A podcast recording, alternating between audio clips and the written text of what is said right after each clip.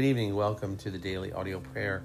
I am Sean Odenhall, and tonight we continue reaching out to, to our Lord in our petitions, our praise, and our worship.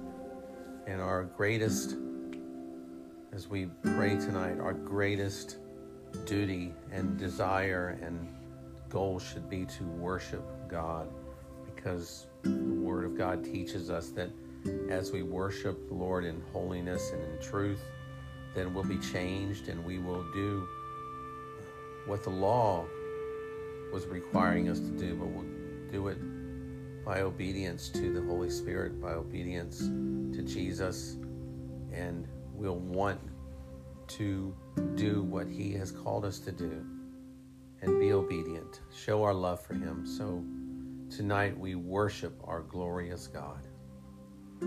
It is the flame of my life to worship you, the crown and glory of my soul to adore you, heavenly pleasure to approach you. Give me power by your Spirit to help me worship you right now, Lord, that I may forget the world, be brought into fullness of life, be refreshed, comforted, blessed.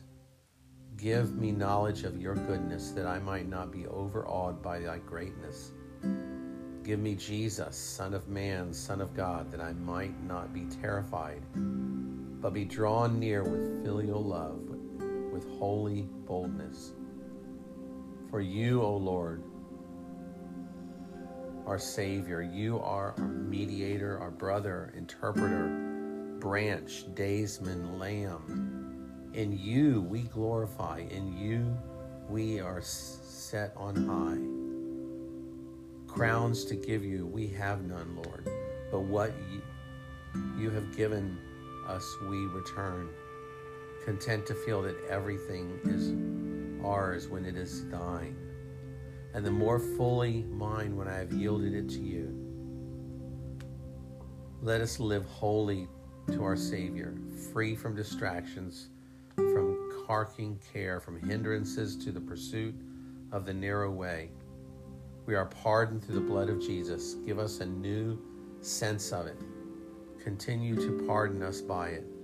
May we come every day to the fountain and every day be washed anew, that we may worship you always in spirit and in truth. Lord, thank you for the privilege and the honor and the amazing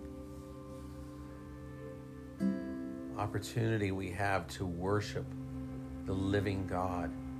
And we do tonight worship you with our words, with our hearts, with our lives. We worship you, our great God. You are not a God that is far off, but you are a close God that has come close, that has drawn near to us to show us that even though you are holy and we are not, by the atonement and by the blood of Jesus, your Son, we thank you that we are made holy, we are made righteous immediately. Lord, we are humbled by that. Make us more in awe of you. May our days and nights be filled with wonder of who you are, as David did, to meditate on those things that we read. Lord, you are our all in all. You are the sum of all things.